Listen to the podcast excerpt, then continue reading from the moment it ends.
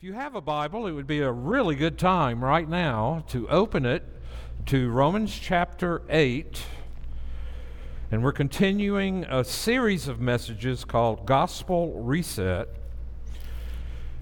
And this is the third message on the doctrine of adoption.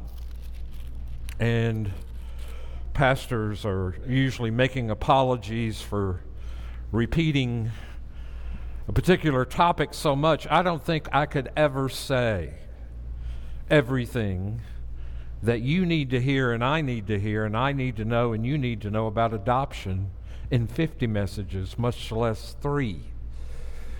But that's because uh, of something Sinclair Ferguson said. If you were to ask me who's my favorite living preacher, uh, I would say Sinclair Ferguson because he combines a lot of great things together in one person.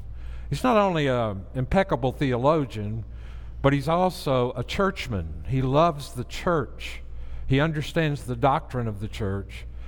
And, and thirdly, he teaches preaching. And, and when someone like me listens to him preach, it's a beautiful thing. It's a, it's a true symphony for a person like me. But here's what he said about adoption and I read this a long time ago and I'm still feeling the effects of it. Here's what he said He said, We all have a native inability to believe that salvation is entirely of God's grace and love. We're slow to realize the implications of that. We are sons, but we are in danger of having the mindset of hired servants. Furthermore, if there's nothing else the devil can do to mar our joy in Christ, he will try to produce in us what our forefathers used to call a bondage frame of spirit. That is why he sends us the spirit of adoption. What is that? You did not receive a spirit that makes you a slave again to fear, but you received the spirit of sonship, and by him we cry, Abba, Father. Paul is referring to the Holy Spirit, which brings us into a deep seated persuasion that we are in reality such sons of God. If it is a fact that God has adopted us into his family, then the Spirit assures us this is true and enables us to live in the enjoyment of such a rich spiritual blessing. He sends His Spirit into our hearts, bringing us the deep spiritual and psychological security that rest on the objective fact that our sins are forgiven, we are righteous in Christ, and we belong to the Lord. Hear now the word of the Lord as we read from Galatians, uh, excuse me, Romans chapter 8 and verse 14. For we, uh, for all who are led by the Spirit of God, are sons of God. For you did not receive the spirit of slavery to fall back into fear, but you have received the spirit of adoption as sons, by whom we cry, Abba, Father. The Spirit Himself bears witness with our spirit that we are children of God, and if children, then heirs heirs of God, and fellow heirs with Christ, provided we suffer with him, in order that we may also be glorified with him. This is God's word. Let's look to the Lord together as we pray. Our gracious God and Father, we are a people who are in great need. We need your word more than we need our next breath. Uh, we are starved for your presence, starved for your word to speak to us and reassure us and encourage us and convict us and call us to account. We are in such uh, a dark place. We live in such a dark world. And we need a more sure word. We need something we can live by. We need something we can stand upon. We need something we can rely upon without doubt and without fear.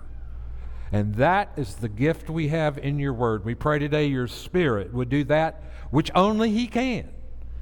And that is help us see it and understand it and get it and never get over it. And this we pray in Christ's name. Amen. It's always important when you're opening the Bible and looking at a particular verse to have a sense of the context of the passage because context shapes and contours meaning. And so we all know, most of us, that Romans 8 is probably one of the great chapters in the Bible regarding uh, our salvation beginning with there's therefore now no condemnation to those who are in Christ Jesus. But more immediately to the context, in verse 13, Paul has finished drawing, as it were, a line of demarcation of the two opposing forces of redemptive history spirit and flesh, where he placed believers on the side of the spirit. Christians, therefore, are those who are indwelt by the Spirit of Christ um, who have been set free from sin and death and the law, and who are empowered to resist living in conflict with the flesh. I would say one of the greatest evidences that you're a genuine, real, down to the core believer is you have a sense of the conflict that you are engaged in between spirit and flesh that the Spirit of God dwells in you. And one of the confirming realities of that is you find yourself out of step with flesh and everything that is flesh, the world, uh, the mind of the evil one, uh, the sinful nature, as it were.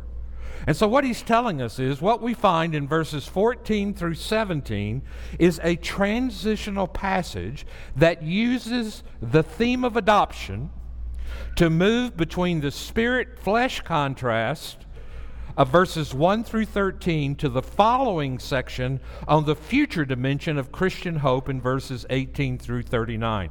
And so the substance of what we're looking at today, verses 14 through 17, is that those who are led by God's Spirit are adopted as children of God, and such adoption brings with it a totally new status it provides something we all want, but so few of us really know is an intimate relationship with God, and it secures a glorious future as co heirs with Christ in glory. And so that is what we will spend our time, the balance of our time, doing as we look at this passage. And one of the things I want to call your attention to are the three things we're going to be looking at. First, we're going to look at the image of adoption. And we're going to talk about what that is. Secondly, the benefits of ad- adoption. I have about six or seven. We'll talk about some of them. And finally, the spirit of adoption. Because this is such a critical, critical truth for us all. First, uh, throughout this passage, he calls us the sons of God, and three times he calls us the children of God. And so, in reality, we know from past sermons that adoption was a much more customary legal procedure in Roman society than it was in Hebrew culture or the ancient Near Eastern culture. Paul, being a Roman citizen, therefore, was quite familiar with the procedure. Adoption usually occurred when a wealthy adult needed an heir for his estate. He would then adopt someone as heir. It could be a child, it could be a teenager, or it could be an adult. The moment adoption occurred, several things were immediately true of this new son. His old debts and legal obligations were totally canceled. He got a new name and was instantly heir of everything his father had. His new father became instantly liable for all of his actions, his debts, his crimes, etc. But the new son also had a set of new obligations to honor and please his father. All of this lies behind this passage. And so when we talk about being sons of God, as I said last week, we're also the bride of Christ. I am a male by gender, but by theology and by truth of Scripture, I am part of the bride of Christ. You may be here this morning, you're a woman, you're a believer, and when I say sons of God, that doesn't necessarily hit the nail on the head. But what Paul is saying here is all the privileges that go with being sons are now extended not just to men, not just to the male, but also to the female. We looked at that carefully uh, in other messages. But here's where we want to go. First, what does it mean to say that I am a child of God and that I have been adopted into God's family? First, the image of adoption tells us that not one single person is born into a true relationship with God. The fact that we receive, verse 15, our sonship, we receive our status proves that there was a time which, when we did not have it, in which we were lost, in which we were not naturally His children. And so, sonship is not a given by simply being born physically. Sonship is a product of the work of God in the soul.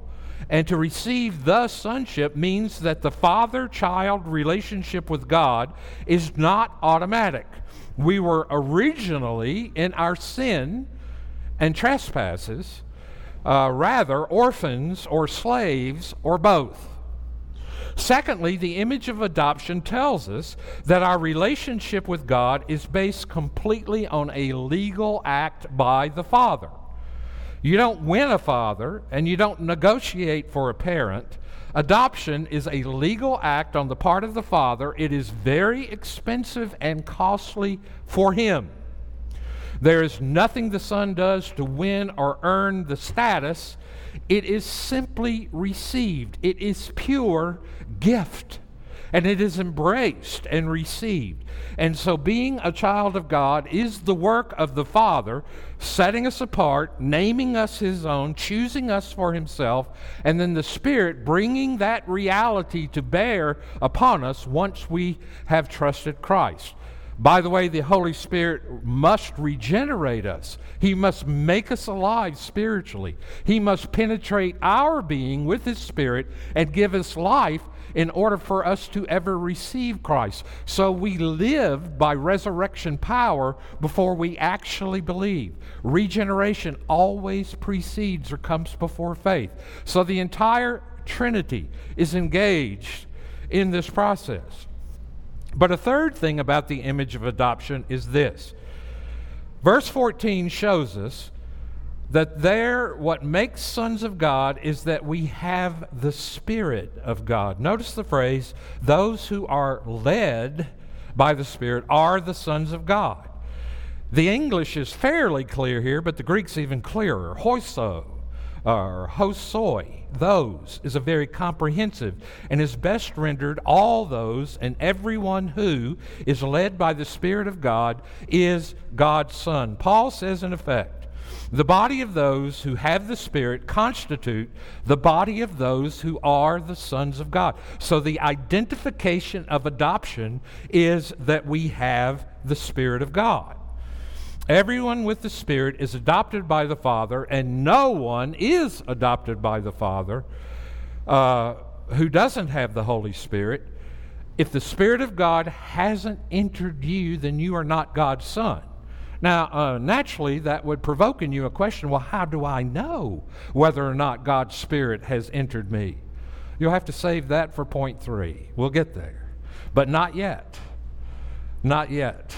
But what I want to tell you is it's important to see the clarity of this teaching because it's often common out in culture and the world we traverse in that everybody is God's child because God has created them. Uh, we would rather say that everyone is God's offspring, roughly meaning descendants, but not everyone is God's child. You become an offspring of God merely by physical birth. You become a child of God uh, after receiving Jesus Christ as your Savior and Lord. John tells us in chapter 1, verse 12 For as many as received him, and believed on his name, he, came, he gave authority to become children of God. Sonship is given. No one has it naturally except Jesus Christ, who is the God man. Many of us want to think that the leading of the Spirit has to do with the Spirit helping us to make decisions, guiding us, as uh, Jonathan talked about in Sunday school, to the right spouse, the right job, the right living location. Um, but this overlooks an extremely tight connection in verse 14 with verse 13. It's a continuation in the sentence tying what Paul is about to say to what he has just said. In verse uh, 13, he says, Why this great power, power over sin, is available to us? It is because we are sons of children of God. So being led by the Spirit must be the same thing as putting to death the deeds of the sinful body. In other words, we are led by the Spirit when we hate the things the Spirit hates that's sin, and love the things he loves, and that's Christ. We are thus led by the Spirit. That is the way in which we're led by the Spirit. And this concept of led here points back to the greatest salvific moment in the Old Testament, which is the Exodus of Egypt, in which God's people were led out of Egypt by the uh, cloud by day and the fiery pillar by night, indicating that God had saved his people, led them out of the bondage of slavery, led them into the liberty, adopted them there as his father, as their father, called them his segula, his special, precious possession. And so, uh, in these words, Paul is looking back to the Exodus and saying this idea of being led by the Spirit isn't so much day to day, moment to moment guidance as it is being led out of slavery to sin and alienation from God and distance from God into the most intimate relationship this side of heaven. And so that's what the leading of the Spirit in reality here uh, refers to. And so, what are the privileges then of being an adopted son of God? What are the benefits we enjoy because God has adopted us into his family? The first one I would draw your attention to is in verse 15a, uh, not fear but sonship. We have a sense of security an employee or a slave or a servant basically obeys out of fear of punishment or fear of losing a job or pride, I'm not the kind of person who doesn't do my work, or to save face. But a child parent relationship is not characterized by a fear of losing the relationship. So we have security because of adoption. That's one of the great benefits we also have authority. We're no longer slaves, but we're sons. In a house, slaves have no authority, they do what they are told. But children have authority in the house under their parents. The children of God are given authority over sin and over the devil. They are to move about in the world knowing that the world itself belongs to their Father. There should be a confidence and poise about us. Children have the honor of the family name. There is a wonderful new status conferred upon us to where we no longer walk with our head down, struggling as it were, fearful to even look up, but we now hold our heads high with boldness and authority because we know we possess the one thing that can never be taken away from us. We are children of God, and everything that entails and everything that brings that brings with it is now mine, present tense. Therefore, I don't have to be afraid of anyone or anything in an ultimate sense. And that gives me a boldness. It gives me a boldness in prayer. It gives me a, a sense of boldness in life that I don't live defeated, but that I am a child of the King. My Father owns it all, rules over it all, holds me in the palm of his hand. Th- another benefit that I would like to mention is the benefit of intimacy. Notice that we cry, Abba, Father. And in the original language, Abba is an Aramaism, which is best translated as daddy, a term of the greatest intimacy. Martyn Lloyd-Jones said this Abba was the word that was used familiarly by children talking to their fathers. A child does not always address his father as father. He uses such terms as papa, daddy, dad. This is the kind of meaning represented by the word Abba. It was a word lisped by little children. But notice that we cry, as it were, Abba, Father. It is a very strong word, and clearly the apostle used it quite deliberately. It means a loud cry, it expresses deep emotions. Well, what does that imply? Well, it implies obviously real knowledge of God. God is no longer a distant, remote, far away God in a far away place. He's not merely a God in whom we believe intellectually, theologically, theoretically, and doctrinally only. He is my papa. He is my daddy. All this is possible to one who is not a child of God at all. Uh, worship and praying are spontaneous. It is the spontaneity of the child who sees the Father, not only spontaneity, but confidence. Do you have that in your prayer life? Do you have that sense that you're accepted in the beloved? That, that the jury is not out any longer. One of, one of the reasons uh, that the Roman Catholic Church, after the Reformation, uh, moved on what was called the Counter Reformation is because one of their theologians spent a great deal of time saying if you really teach people what these reformers are saying, what they're saying about justification by faith alone, through grace alone, in Christ alone, if you really teach our people what it means to be an adopted child of God, they will take that as a license to sin. They will run wild. They will all become rabid antinomians. Well, it's in the Bible, isn't it? See, most of the time we think the way to cure an antinomian is pour on the law. Now, the way to cure an antinomian is to help him understand, if he is in Christ, what it means to be in Christ and the closeness and the intimacy we can enjoy. No longer standing outside the gate, no longer outside of the Holy of Holies, no longer distance from God, but ultimate intimacy, intimacy entering the very throne room of God through the person of Christ we have intimacy. We can know Him. Uh, and it, it's, a, it's a great deal of difference between knowing about. I know a lot about Martin Luther. I know a lot about John Calvin. I know a lot about Jonathan Edwards, but I don't know any of them. Number one, they're dead. And number two, why would they want to waste time on me?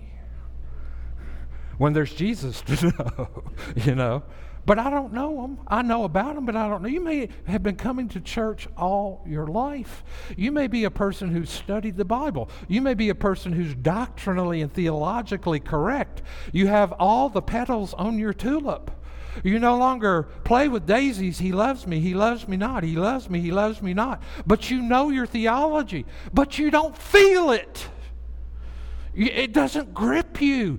It's not, it's not a renewing power in your experience. God is still way out there because you haven't yet heard of the doctrine of adoption, which puts you in the family. Another benefit is assurance.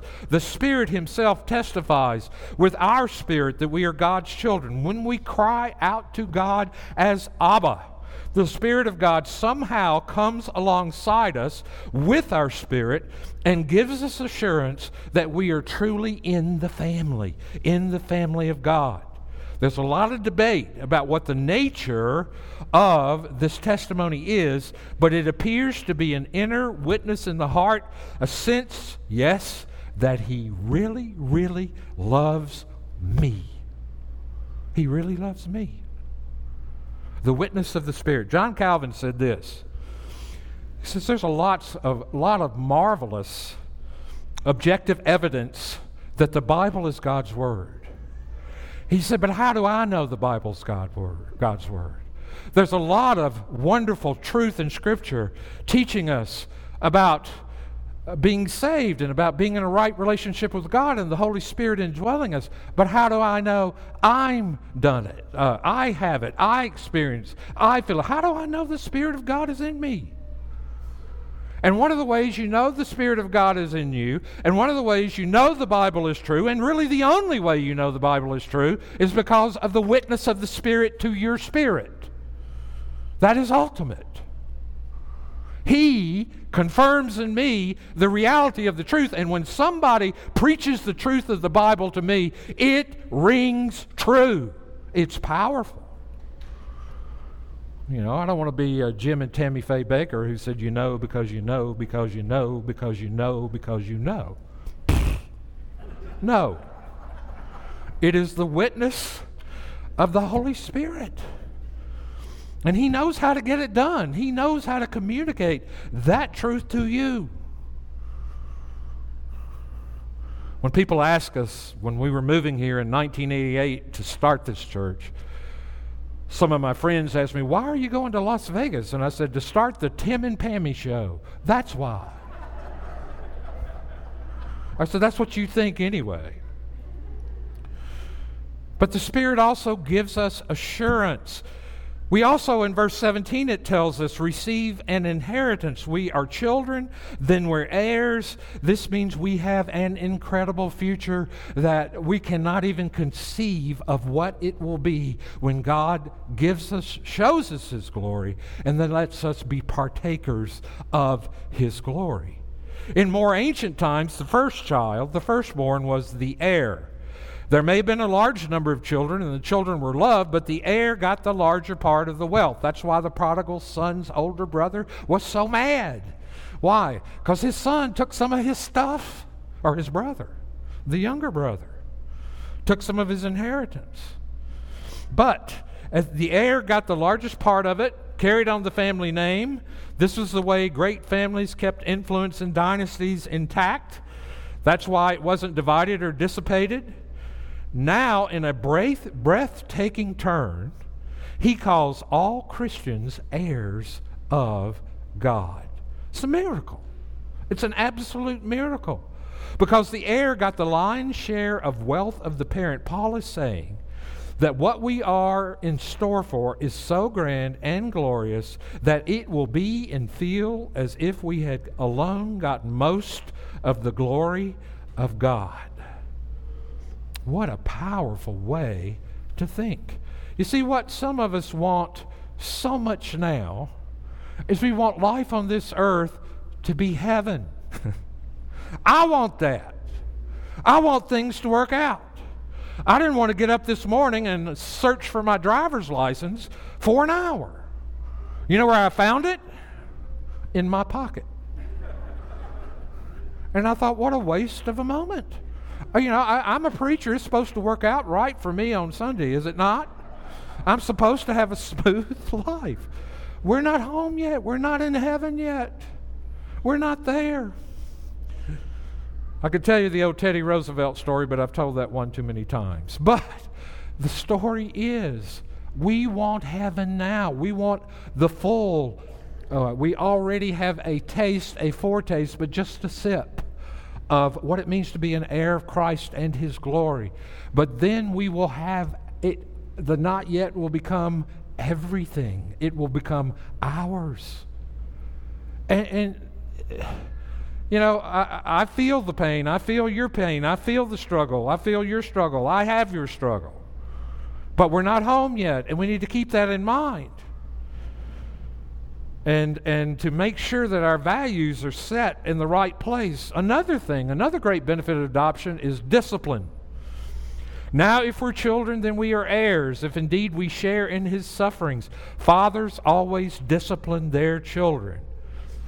When parents discipline a child, they allow or introduce a milder form of pain to enter in order to teach and mature the child away from behavior that will lead to far greater pain later. Tom Landry was a great football coach, so his team said, because he had the ability to make you do what you didn't want to do so you could become what you always wanted to become. That's discipline. And God provides that. God is our Father. He provides discipline in our lives. Sometimes you're wondering, and not all discipline is related to sin. A lot of it is, some of it is, but it's not punishment. God has already punished my sin completely in the body of His Son, and there is no double jeopardy with God. God has punished in full everything I deserve to get, Jesus took for me, okay? But God loves me too much to leave me to myself and let me destroy myself and destroy uh, the reality of what I know in Christ. And so, times God will bring it too. My, my dad was a pretty strong disciplinarian.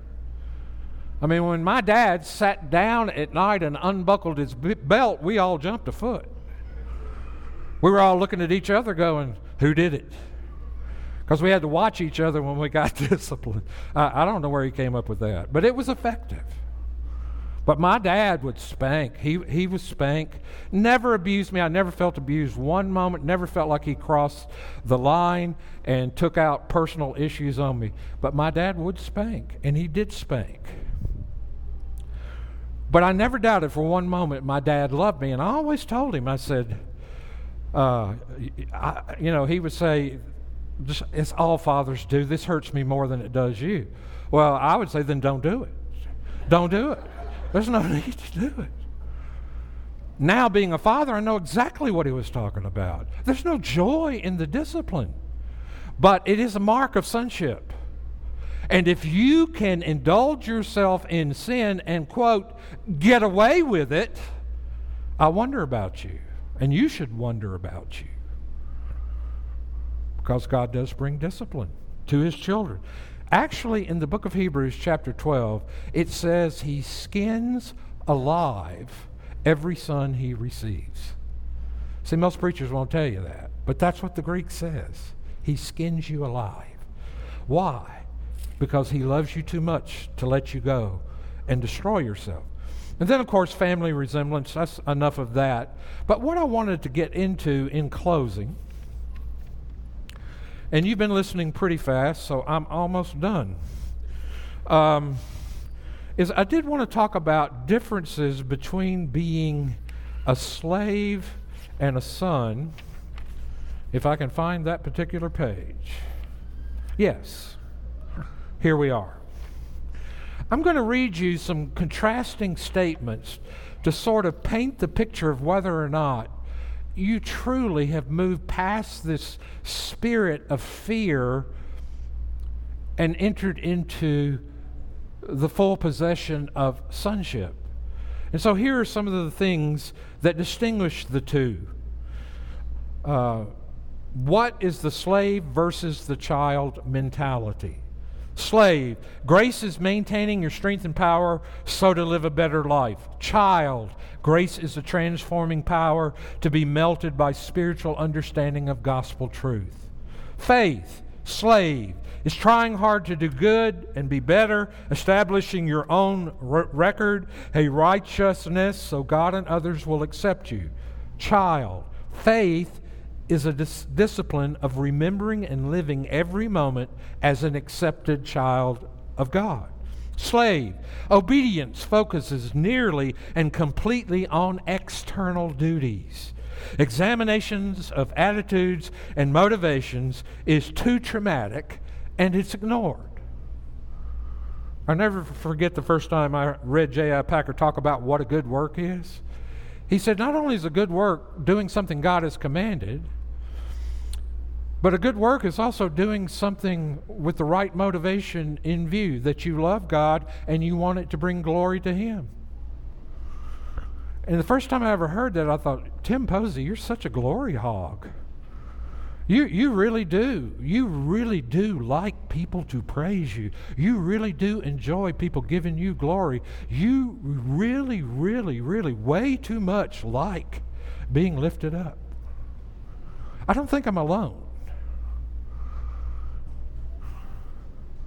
But I, I came to that realization, and repentance ensued by the grace of God. A child, obedience is seeking to please God first in our attitude of love, then obeying His will. Different lifestyle. A slave li- li- lives a totally fear based existence. A child lives in faith, working through love.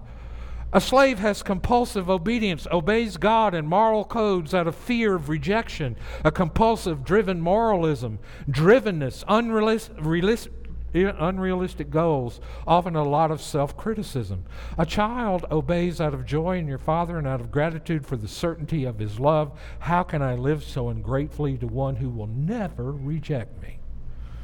Slaves are controlled by people. Expectations and opinion of others become the real moral standard. We're controlled by what people think of us. A child, integrity and courage is easier. The only person whose opinion counts is my father. Who cares what the rest think? slave, a lot of hiding, a lot of strategies to hide our inner and outer failings from ourselves and one another. It includes gossiping, blame shifting, anger at other races and classes, and obsessions and workaholicism.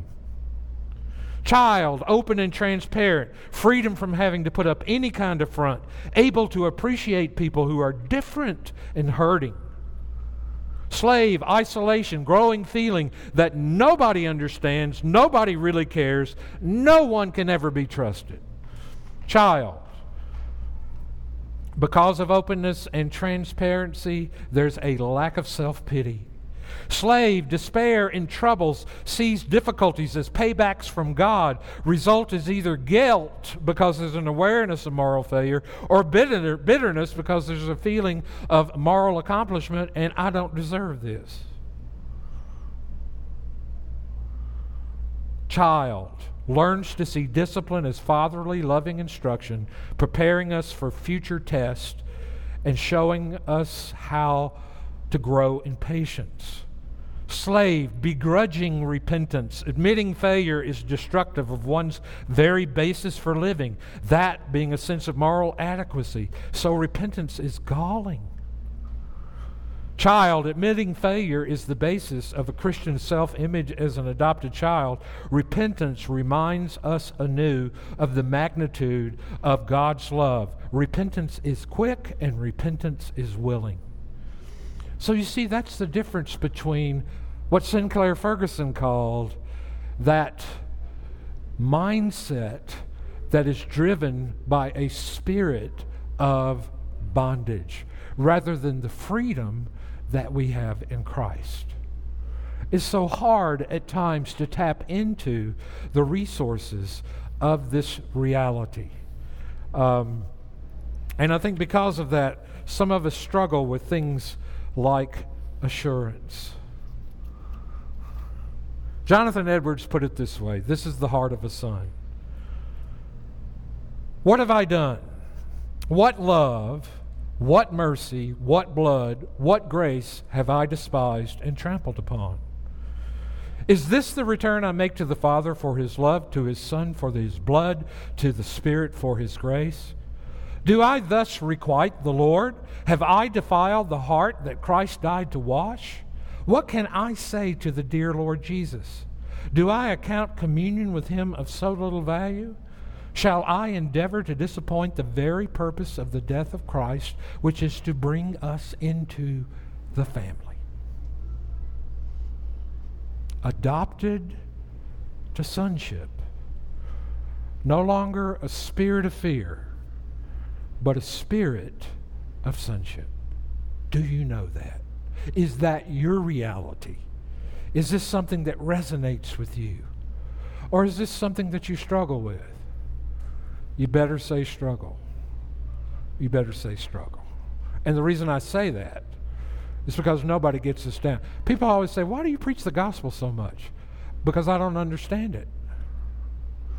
I'm trying to get an understanding of it. I get it, but I don't get it. Sometimes I don't get that I don't get it. But I'm beginning to get it more, but I don't totally get it. That's why I preach it. Because I think I think it'll help you and me a whole lot. Because there's too much bad news and we need some good news. Let's pray. Heavenly Father, we thank you for the reality of what we've heard today, that it is truth it is truth that we know and experience and feel. And Lord, I pray that we would all come to a greater place in our experience of all these benefits of being an adopted child of God, that it would genuinely grip, grip us and change us. We're, we all have an orphan spirit. We all have a slave mentality. That was who we were, but we are no longer. Help us to adopt, by the work of your Spirit, the reality of sonship. Now, Father, as we continue to worship you, may we give as those who are sons who cry out, Abba, Father, and delight in you. And this we pray in Christ's name. Amen.